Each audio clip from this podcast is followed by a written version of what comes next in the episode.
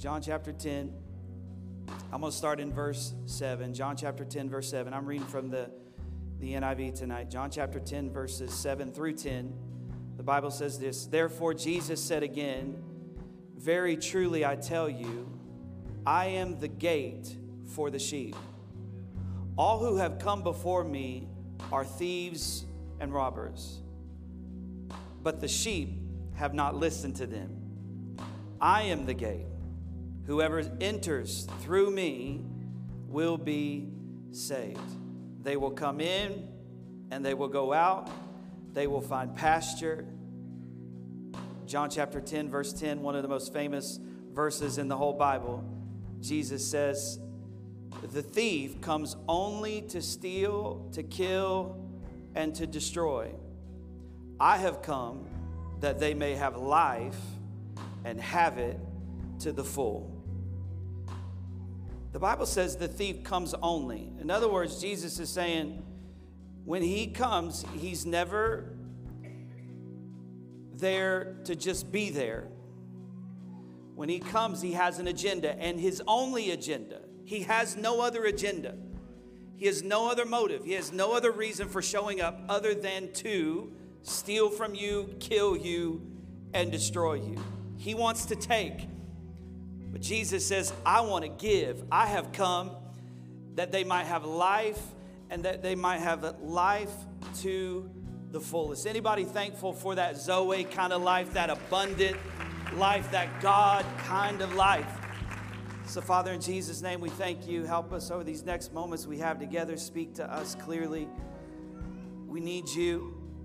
We're here in the middle of the week because we, we need you. We need We don't just need a message, we need a word. We don't just need a sermon, we need a word from heaven, because one word can change our entire lives. And we thank you tonight that you have come to declare a word over us. In Jesus' name we pray. And everybody said amen. Amen. Amen. I love John chapter ten.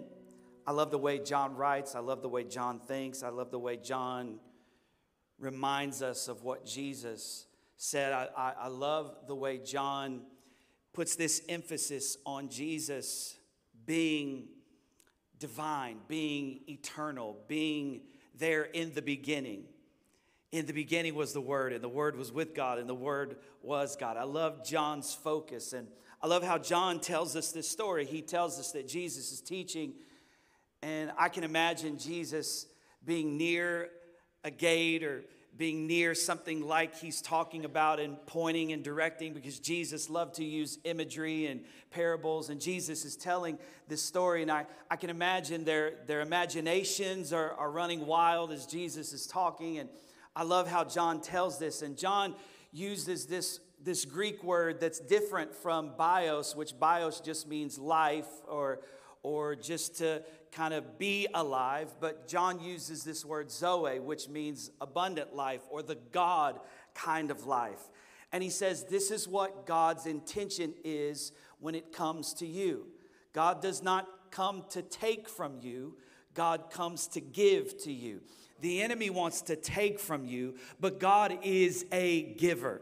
As a matter of fact, he would write, for God so loved the world that he gave his only begotten son, that whoever would believe in him would not perish, but have everlasting life. John is convinced that God is not a thief and God is not a liar. John is convinced that God is a giver. Is anybody in the room tonight convinced that God is a giver?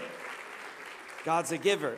So he uses this word Zoe. I love it. He says he's not just trying to give you bios. He's not just trying to make you alive, but he's trying to give you his kind of life. In other words, I'm trying to give you a different life than the life that you are living. Trying to give you a different life than the life that you are living. It's not that you're not breathing air, and it's not that you don't exist. It's just that before you encounter me, you're not really living. You're, you're a dead man walking. You're, you're not really alive. Your spirit is dead. You might be physically alive, but your spirit has not come alive yet. That the real you, the, the part of you that lives forever, that part of you that when he breathes in you, and, and that makes you animated. And, and, and that's what happened to us in the beginning. As a matter of fact, when God created man, the Bible says he breathed into him the breath of life, and he became animated. He became a living soul. And so I'm so thankful that I'm not just this physical body that you see. Anybody in the room want to say amen to that? But I'm more than meets the eye.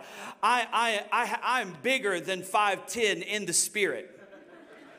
Come on, I'm stronger than these arms would say in the spirit. As a matter of fact, the Bible says, even though my body is, is decaying, my spirit is actually increasing. Anybody in the room thankful that as I age, even though my body might decay, it doesn't mean I have to age in my spirit. I can be more alive now than I've ever been before in my spirit. I love that. I love that. And the Bible says this in Isaiah chapter forty-three, verse seven. God is speaking, and Isaiah prophesies, and he talks about this God who made us and created us for his glory. He says, God made us for his glory. A lot of people ask me over these few years that I've been preaching and in ministry, I'd say one of the most common questions I get is, what am I here for? Why do I exist? What is my purpose? What's the meaning of life? And I think if we're not careful, we'll take the cues of those questions from the culture and from, from family and friends who have become obsessed and engulfed in the culture. And we will start to believe that maybe we are here for purpose, and maybe we are here for destiny, and maybe we are here, you know, to, to fulfill some sort of, you know, thing that's out there for us that we should be chasing, or maybe we're here to have some idea, or maybe we're here to solve a problem, and all of that could be true. But if you really get down to the reason that you and I exist, we exist for God's glory. Like, we are bearers of his image, and we are to reflect his image back to him. Jesus put it this way in Matthew chapter five, verse sixteen. He said, in the same way, let your light shine before others, that they may see your good deeds and glorify your Father who is in heaven. Your life is supposed to reflect God so much that people, after they encounter you, feel like they have encountered the Lord and begin to praise God because of the life that we live. That's God's intention for us. And I wonder, I wonder how many people, after they have encountered me and you, how many people feel like they want to glorify God? Well, that's a tough question, because I think very often in life we are not chasing his glory. We are chasing happiness and fulfillment and purpose and identity. All of those things are important, but they are not the main thing. And if they become the main thing, then we will stop reflecting God's glory, because happiness isn't our purpose. Purpose isn't even our purpose. His glory is our purpose. And we can misunderstand purpose if we don't first understand that I am created to reveal God's glory. In other words, God didn't shape me in my mother's womb and get me into the earth how he got me into the earth so that I could go off and do my own thing. God put me in the earth so that I could do what he has put me in the earth to do.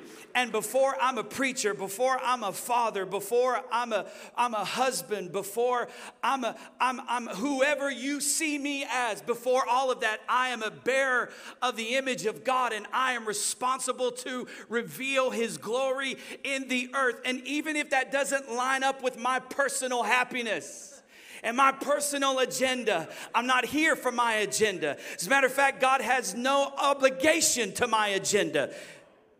His only obligation is to get glory out of my life. And if I belong to him, he will make sure that he gets the glory from my life, whether I do it out of my own free will or I do it kicking and screaming. He will get glory out of my life. And I think when we chase things like purpose and happiness, and we get sidetracked, because here's here's even the thing about happiness. I heard someone say this recently. They say they said they said happiness is rarely catchable, and if you catch it, it's not keepable. Happiness is rarely catchable, and if you catch it, it's not keepable. And so here we are, designed and created to reveal God's glory, designed and created to experience life and life to the fullest. And I think those two things bring attention in our lives that we've got to be very careful to make sure we are not pursuing what we believe is abundant life and what God's word says is abundant life. Because our concept of abundant life and God's concept of abundant life are very often two different things. Because you could be right now a follower of Jesus in a country that isn't kind to Christians, and Christians are being murdered, and Christians are being persecuted, and you could be experiencing abundant life. And you can be in America and have a big house and a nice fancy car and not be experiencing Zoe life. Because your idea and my idea very often of what abundant life looks like is contrary to God's word. And I want to talk to you a little bit about God's word tonight, because I want to address something that I believe is really affecting us. And it's really... This, these past couple weeks, I talked about how that we can, if we're not careful, we'll start to, we'll start to have a faith that doesn't look like biblical faith at all. It'll be a mix of this and a mix of that, and some of what my mama said, and some of what, you know, the Bible says, and some of what one of my aunts said, and something, a little bit of what my professor said. You know what I mean? It's like, it's like this mix of like, you know, God said, mama said. God said, Doctor Phil said, God said, you know, the news said, you know, and it, and in America, where we have so much information and access to so much information, we go to so many other sources than the Bible very often for what we need to know about life. And in the same way, the worst thing you could possibly do if you're not a doctor is diagnose yourself. And even doctors go to doctors. Because self-diagnosis is the worst kind of diagnosis. You have so many blind spots. There's, I can see everybody in totality in this room but myself. We are, you, you are the hardest person for you to see. And if we're not careful, we will have this mix and match and cherry-picked faith of, I like that about God, and I, I like this about the culture, and I like, I like what God says about this, but man, I really like what this movie kind of taught me about relationships. And we'll get our cues from different places, and, and no wonder we aren't experiencing Zoe life, because we are... We are double-minded. We are tossed to and fro, like with every wind of doctrine, every new idea that comes along, every new thought that comes along, every trend that comes along. We're, we're in it. And I, I, I want to I want to bring us back to solely relying on Scripture. Oh, you would have thought you would have got more amens in a church full of a bunch of people who are supposed to be Christian, right? Like, I would think that most of y'all in this room tonight have given your life to Jesus. All right, okay, so so so when I say something like, I want to bring us back to solely building our life on Scripture. we should be like, yes, absolutely. But I think for so many of us, man, it's like, if I have to live out the Bible, then I, then the blogs I read and the books I read and all of the other information I get must filter through the lens of Scripture and make it through the test of Bible so, so that I don't start applying stuff to my life that God never said. And I don't start making things the main thing that were never the main thing to God. It's amazing to me that the church has so many different denominations, and, and even denominations have four hundred fifty different versions of their denomination, because, because we have we have made things that are important to us as if they carry the same importance to God. And things that divide us and separate us, you don't see that division in the Scripture. And so something must be wrong if we have a pattern in the church that is different than the pattern in Scripture. Something must be wrong.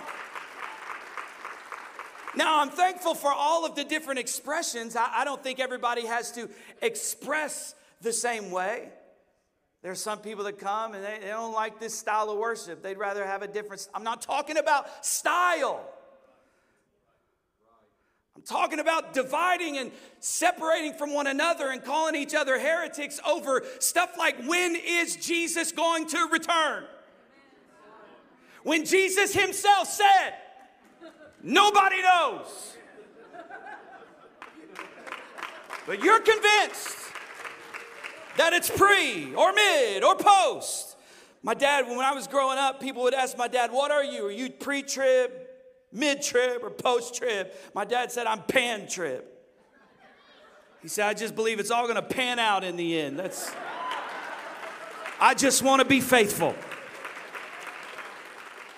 He that endures to the end will be saved. Not he that's in the right denomination at the end will be saved. And I think we have made things Value, that are valuable to us, and we have put them on the same level as value to God. And it's fine, it's it's it's it's okay to, to have different beliefs and different, but when we start to elevate those things to the level that God cares about this the same way I care about this, then we have missed the whole point of the Bible.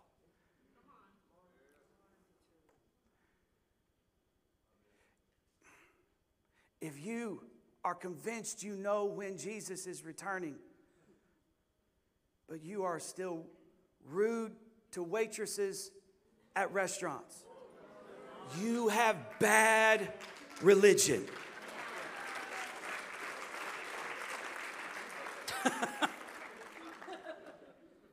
So the enemy, oh, he loves, he loves America because...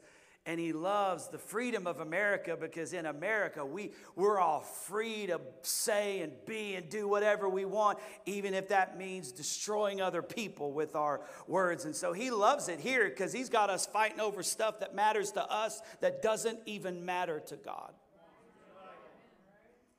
So no wonder we hear about miracles in third world countries and we're here starving for the miraculous. It's because we can't get in unity. And the Bible teaches that where there's unity, that's where the anointing is. Why aren't any yokes being broken? Because y'all aren't unified. Because it's the anointing. You only get the anointing with unity. And it's the anointing, the Bible says, that breaks the yoke. Ah. So the Bible tells us, it tells us stuff all the time. Like, um, he, he, God really knew what he was doing when he was, through the power of the Holy Spirit, writing this wonderful book. He said, he said, here's the thing about, here's the thing about the letter. He says, the letter kills, but the Spirit gives life. And here's, here's what happened to a lot of us when we got saved. We went from one form of bondage to another. You don't sleep around anymore, but you are mean and you are unforgiving. Oh, you don't go to the clubs anymore, but you are petty and vindictive. You just went from one form of bondage to another. Oh, you don't do drugs anymore, but you are unloving, bitter, and judgmental. And dead religion is killing the church just as fast as immorality. Because dead religion has a church that is delivered from Egypt but stuck in the wilderness. So Paul says in First Timothy, he says, fight the good fight of faith, take hold of eternal life with which you were called when you made your good confession in the presence of many witnesses. He says it's one thing to be saved, it's another thing to lay hold of your salvation. To take hold of it. It's one thing for the grace of God to pull you up out of Egypt. It's another thing for you to wrap your arms around that grace of God and allow that same grace to pull you through the wilderness into the promises that God has for your life. So we find ourselves looking at the Bible like, yeah, it's it's good, but I'm not sure, you know, it's relevant. You know, it's it's good, and I, I appreciate that it's been around thousands of years, more than me and my puny brain. But you know, I was thinking, that was that's where you messed up. That's where you that's where you blew it. I would, you know, the Bible says, but I was thinking that's a terrible idea. So that's why Deuteronomy would say things like this: you shall not add to the word which I am commanding you, nor take away from it, that you may keep the commandments of the Lord your God with which I command you.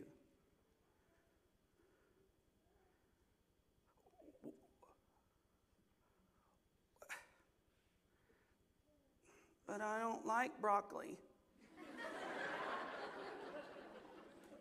And there's some broccoli in the Bible.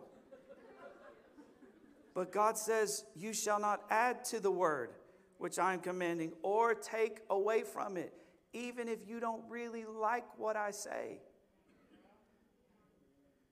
It's not on the table for you to take away or to add to it. People ask me all the time, Robbie, what's your feelings about, you know, sex before marriage or homosexuality or or or unforgiveness? And I'm like, I don't really have an opinion. I got a word for you. I, I got what the Bible says. I, men have opinions, but God has a word. And and here's what we here's what we do, because it doesn't fit with our feelings. We add to and take away. And God's like, you cannot do that and still call it my word. I was talking to somebody one time, and they were struggling with a particular sexual sin, and and and they were mad at me because because they were like, well, you you just you you just aren't loving, and you're just, and I'm just like, I, I I'm I, listen, I love you, and I, I, God loves you. God loves the whole world, but God has something better for your life than this. And and they were so mad, so mad at me. It's like, you just keep you just keep using that Bible. And I, listen, I said, hey, give, just, just listen, just a second. Let's just say, let's just say I just decided that I didn't want to be faithful to my wife, and I wanted to have an affair, and I actually, I fell in love with another woman, and I left my wife and my kids, and I went into a relationship with this other woman. Would you still see me as your pastor? They said no, because you're held to a higher standard. And I said, I absolutely agree. But where did you get that from? Where did you get that I'm held to a higher standard from. Where did you get that it's not okay for me as a pastor to cheat on my wife? Where did you get that idea from? The Bible. So the same Bible that you want to use to disqualify me doesn't apply to you. And this is what we're doing in culture right now.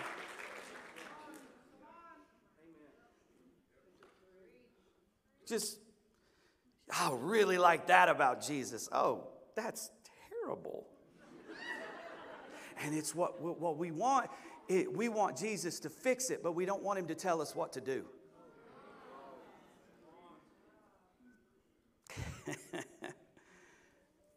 and, and, and, we, and we misunderstand even stories in the Bible.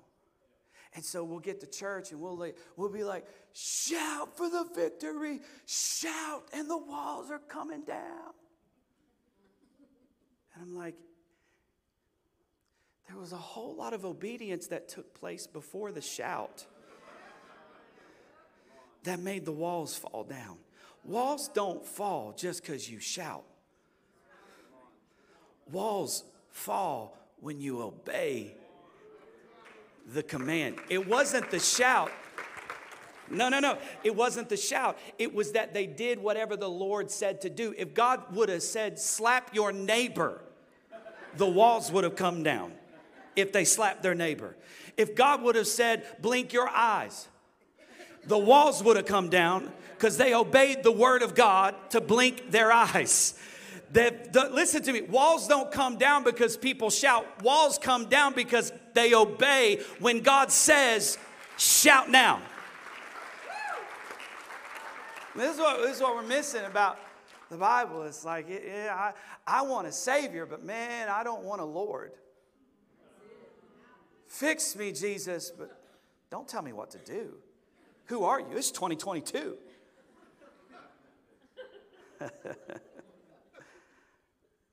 is the world we're living in.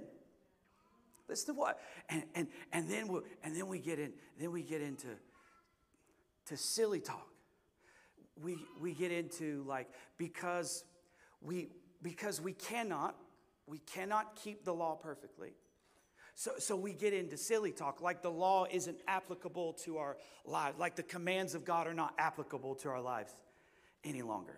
And, and we get we get into silly talk, like, you know, uh, it's just so, we're just, it, the law's just so hard, and it's just, oh, it's such a burden, and it's so heavy. Oh, that's not what the Bible says about it. Actually, can I read you what the Bible says about it? Deuteronomy thirty, verse eleven, this is what the Bible says, now what I'm commanding you today is not too difficult for you.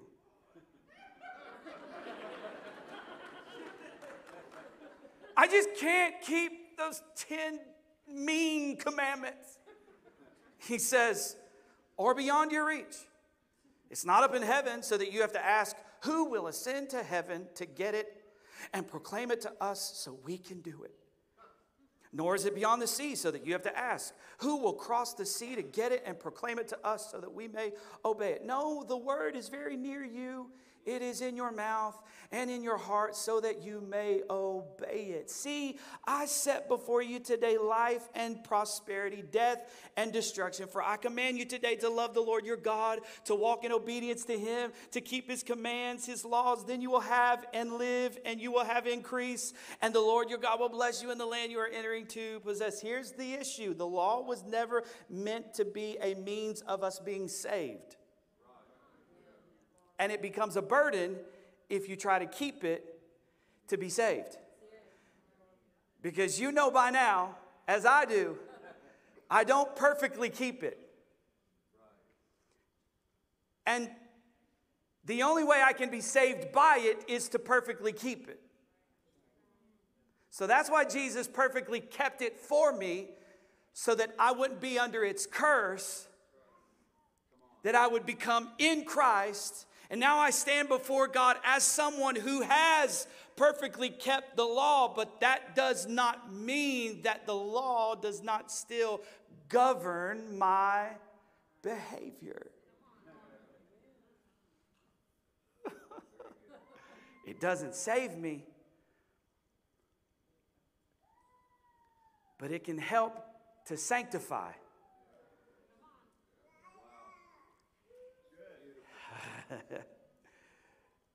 It doesn't make me holy in front of God, but keeping it makes people watch my life and say, God is awesome.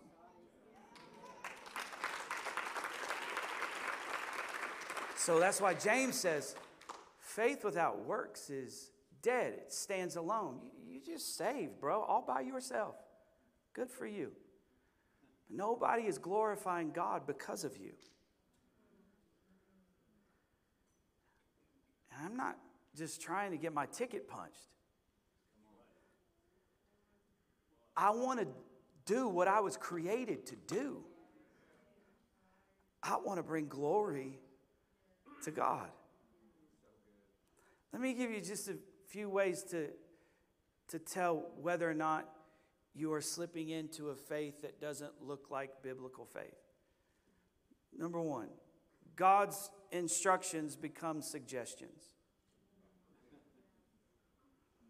They are not suggestions, they are instructions. Very often they are commands. What did Jesus himself say about his commands? If you love me, you'll keep them. You'll do what I say. Well, what are the commands? Well, the Bible sums them up a couple times like this. Love the Lord your God with all your heart, soul, and mind, and strength, and love your neighbor as yourself. The Bible would even tell us in the New Testament, it would say, if you don't love your brother who you do see, you don't love God. So this idea that I get saved and my lifestyle doesn't matter, my decisions don't matter, my obedience has no impact on the quality of my life, a dumb person would tell you different.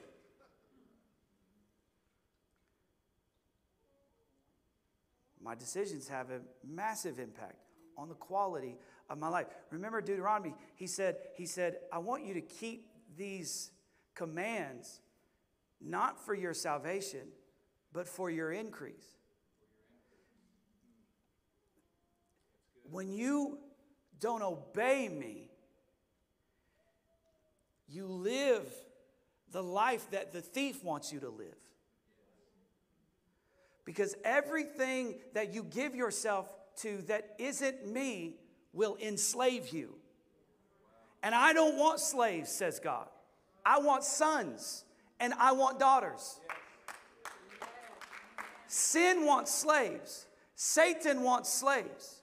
He wants you to be a slave to your fear, slave to your shame, slave to your addiction. God wants to set you free and make you in relationship a son or a daughter. Let's go back to Luke fifteen. When the son comes home, he says, Dad, I, if I could just be a slave. And he's like, no, no, no, no, son.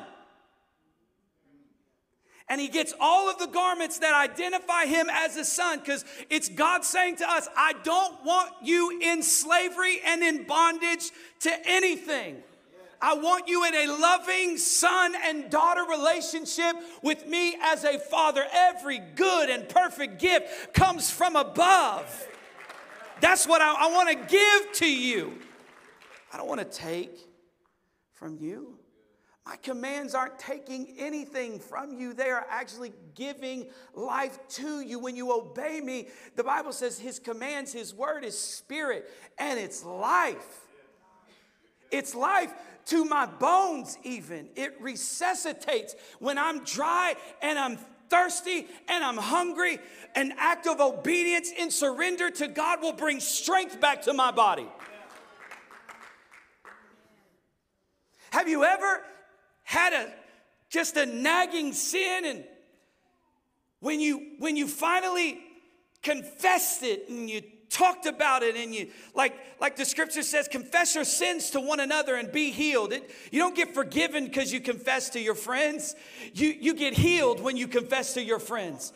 Have you ever felt that power, just that acknowledgement that God, your word is is better than the decisions that I've been making. Your your word is better than the path that I'm in. That's what repentance is all about. It's not feeling sorry. No, it's saying, man, what God has for me is so much better better. I'm going in a completely different direction than I've been going because it brings life to my body. When I sit with Monica and I say, hey, babe, I've really been struggling with this. There's freedom that comes. I'm only enslaved to it when I hide it. I'm only enslaved to it when I just keep giving into it. I'm only enslaved to it when I just let shame overwhelm me. But I break off its bondage when I open up my mouth and I say, God, you see me just as I am. I repent of my sin.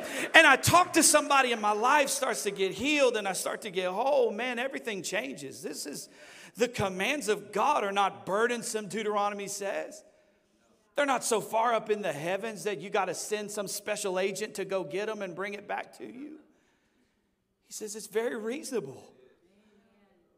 Oh, it's so reasonable. Their spirit in their life. And as, and, and as a matter of fact, anything God commands you to do, the Spirit empowers you to do it. Grace is not just this, this gift of forgiveness and your sins being cleansed. Grace is an empowerment. The Apostle Paul said, I work harder than everybody around because of the grace of God. That's what he said. The gospel is not opposed to effort. The gospel is opposed to earning. But grace empowers my effort. That's why the Bible says when you when you when you draw near to me, I draw near to you. When you make a decision to come to me, I come to you and I empower you. When you say I'm going to obey, God empowers the man that says I'll obey. And you're like, where is the Where's the life? It's in the obedience. Ah. Another thought is that when boundaries become legalism, I have a faith that isn't biblical. And I'm not talking about man-made boundaries. This is what Jesus was so frustrated with. Jesus didn't come and rebuke himself. That stupid law I made in the Old Testament. Blug. Jesus wasn't mad over the laws he gave. He was mad because they had added to it. And actually, they had diluted it. Remember Jesus teaching in the Sermon on the Mount. He says, you say, but I say to you. Jesus is reestablishing the law the way he sees it. And the way he defined it, because men have perverted it for their own use and are using it to lord over people and rule them and judge them and get them to give to them and serve them. And Jesus said, I'm, I'm sick of man-made religion.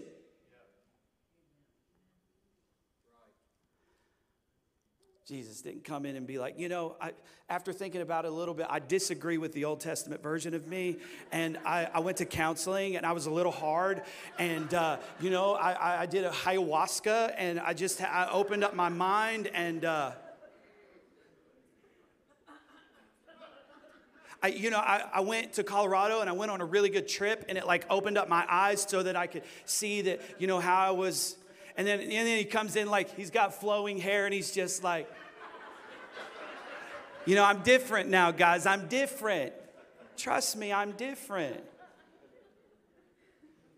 He can't be different because the Bible says there's no shadow of turning. For him to come in the new, in, in the new covenant and say, I disagree with, no, it's, he's not in a disagreement with himself. It's just that that wasn't the fullness of what the new covenant is. Those aren't bad promises. The new covenant is just better promises. Okay. And if we if we think every boundary that God sets is legalism, then we'll always believe God's trying to take something from us. Here's another way you can do just a little bit of a faith check. Be like, this is not Bible faith at all. If if If I use the Bible to correct others more than I allow it to correct me,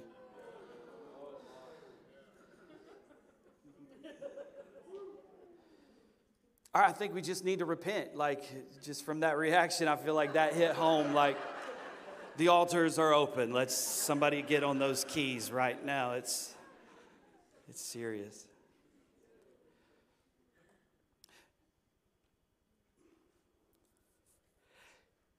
So I'm trying to get us back to this place where we, we don't just see Jesus as Savior, but He is Lord. And, and I don't want to accept everything from Jesus but His leadership. Wow. Let me give you a, a really, a really good way to, because the Bible teaches, examine yourself. See, see if there's faith there.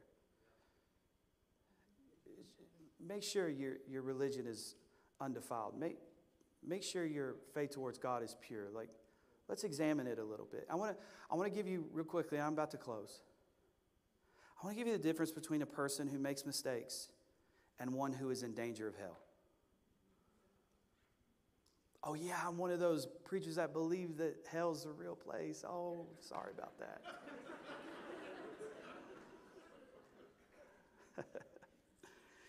No, hell's where we go in our mind after we die. It's, it's a mind game.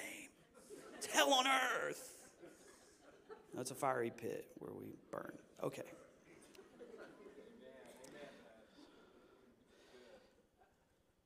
So what's the difference between a person being a person who makes mistakes and one who's in danger of hell? One tries to change the word to fit their lifestyle, and the other asks God for the grace to obey.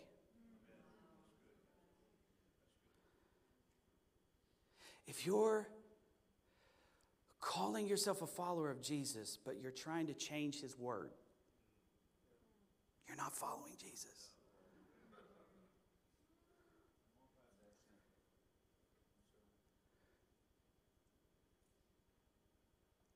But the person who looks at it and says, man, that That's good, God, but you know, God, sometimes I don't love my enemies like I should. And I repent. And I need your grace to help me. Remember when Jesus is teaching about forgiveness and the disciples are like, how many times do we have to forgive someone in a day? And He's like, seven times seventy. And they're like,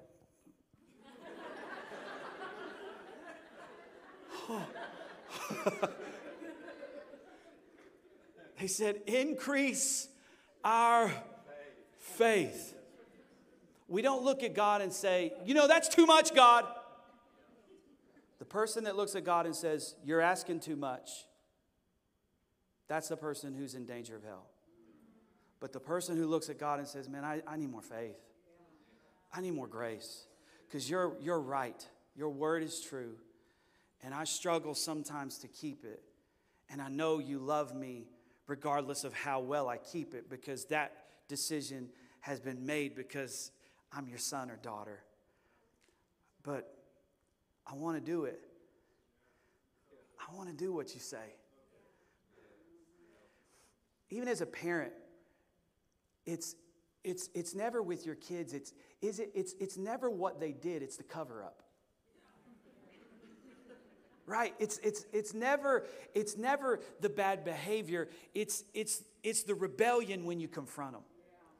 Right, and and for us, if if we constantly are responding to the to discipline as if God is abusive and and God is controlling, and maybe we're not a son, maybe we're not a daughter, maybe we've put our faith in God but not the one true and living God. Maybe we put our faith in a version of God that we created in our own minds, and that version will not save you.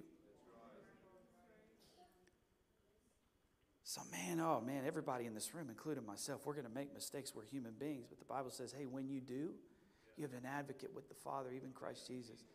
When you sin, just talk to God about it. And say, God, man, I don't want to do that. I want to live for your glory. I want to honor you with my life. I want to be who you've called me to be. And so help me. Give me the grace. Don't live in shame. Don't live in condemnation.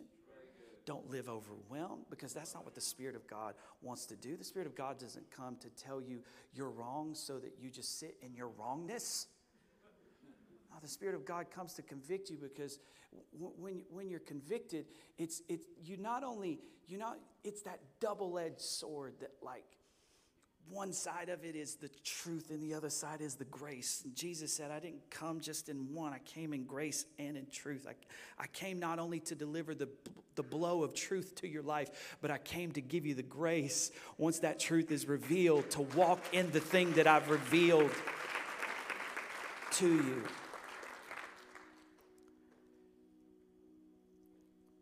And just because I don't keep it perfectly doesn't give me the right to change it. Everybody in this room has something that they struggle with, some desire that they struggle with. All of us do. That we have to say, not my will, but thine be done.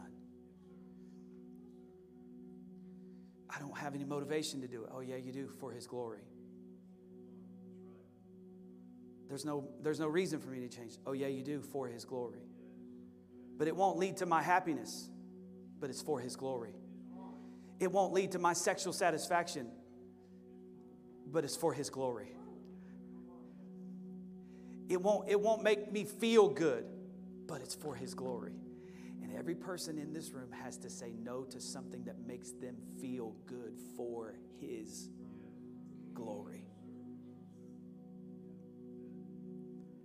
Revelation twenty-two, eighteen through nineteen says, For I testify unto every man that heareth the words of the prophecy of this book. If any man shall add to these things, God shall add unto him the plagues that are written in this book. And if any man shall take away from the words of this book of prophecy, God shall take his part out of the book of life. I don't know what that really means, but that does not sound great. And out of the holy city, and from the things which were written in this book. To me, and I don't think this is a leap, but it sounds like somebody's name was written in a book, and because they called God a liar, he took the name that was written in the book out of the book. I don't, I don't know exactly when that happens, how that happens, where we are when that happens, how far we've gone when that happens. I just know that Revelation says it can happen. And even though I don't like those verses, I don't get to change those verses. Galatians one and eight, Paul writes, and he says, But though we or an angel from heaven preach any other gospel unto you than that which we have preached unto you, let him be accursed.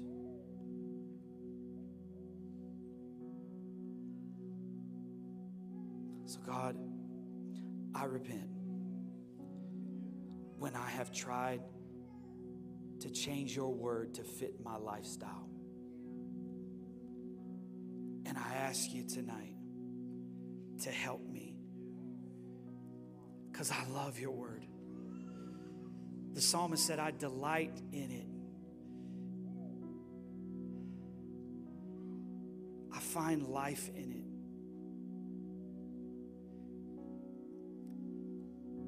I think sometimes we oppose God's word because sometimes God's word, God's word opposes us.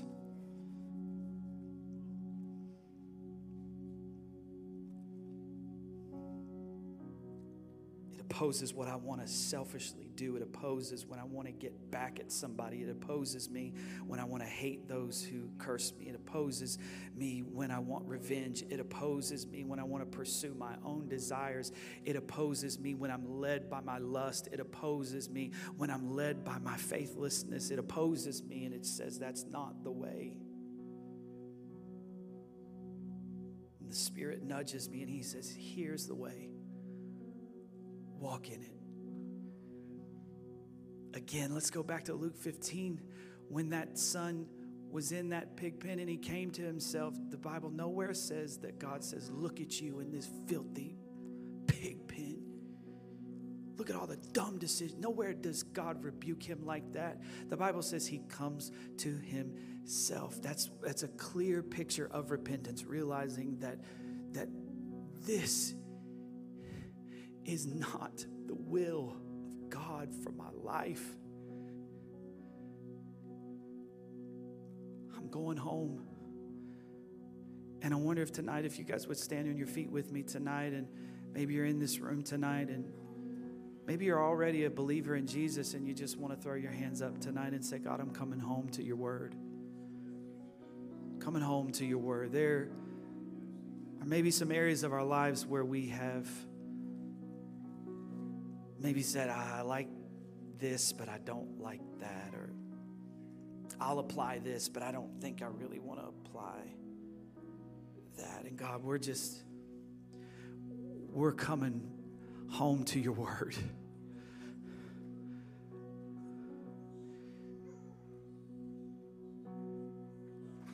Help us to build our lives on it. It's a firm foundation. Kings and presidents and leaders of nations have tried to remove it from our world. And in every case, your word rises from the ashes.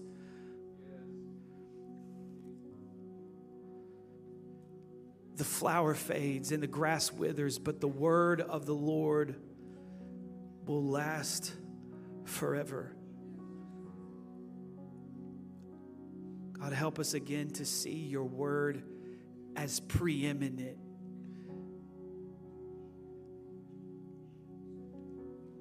As the ultimate.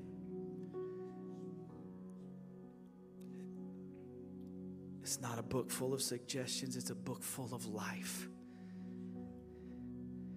And if I'll obey it, if I'll obey it, I will increase. If I'll obey it, I'll find true joy. If I'll obey it, I'll find true purpose. If I'll obey it, I'll find the real meaning of this life. And that is for us to bring glory to your name. So in Jesus' name we pray. By your grace, help us. We're coming home. Amen and amen. Amen and amen. I feel like I should just open the altar, you know, for a minute. I, I don't want to keep our teachers longer than we have to, but what I'll do is I'll, I'll close the service. I'll let the worship team play. And if you'd like to come, and maybe there's something in your life you want to leave here. You know, when I was growing up, they would say stuff like, leave it at the altar, you know, and people do. People did. I mean, you, I, grew, I grew up in the day when people would just drop crack pipes on the, you know what I mean? Like, they would put it all down. They'd come up, put it all down. And we didn't know. Are we supposed to call the cops? I don't know. Well, it's like, what's what's protocol for, what's protocol for that? But I want to give you an opportunity, and the worship team will play, and I, I love you, and I believe in God that he's going to going to meet us on Sunday. I can't wait to share this message with you on Sunday, but maybe maybe take a minute and just say, God, I'm leaving this here tonight. I'm sub- Maybe there's something that you haven't been submitting to, a word that you've been wrestling with, and tonight you want to come and just lay it down and say, I'm going to I'm leaving it here for your glory. Amen. Father, in Jesus' name, we thank you. We just are so grateful for your presence.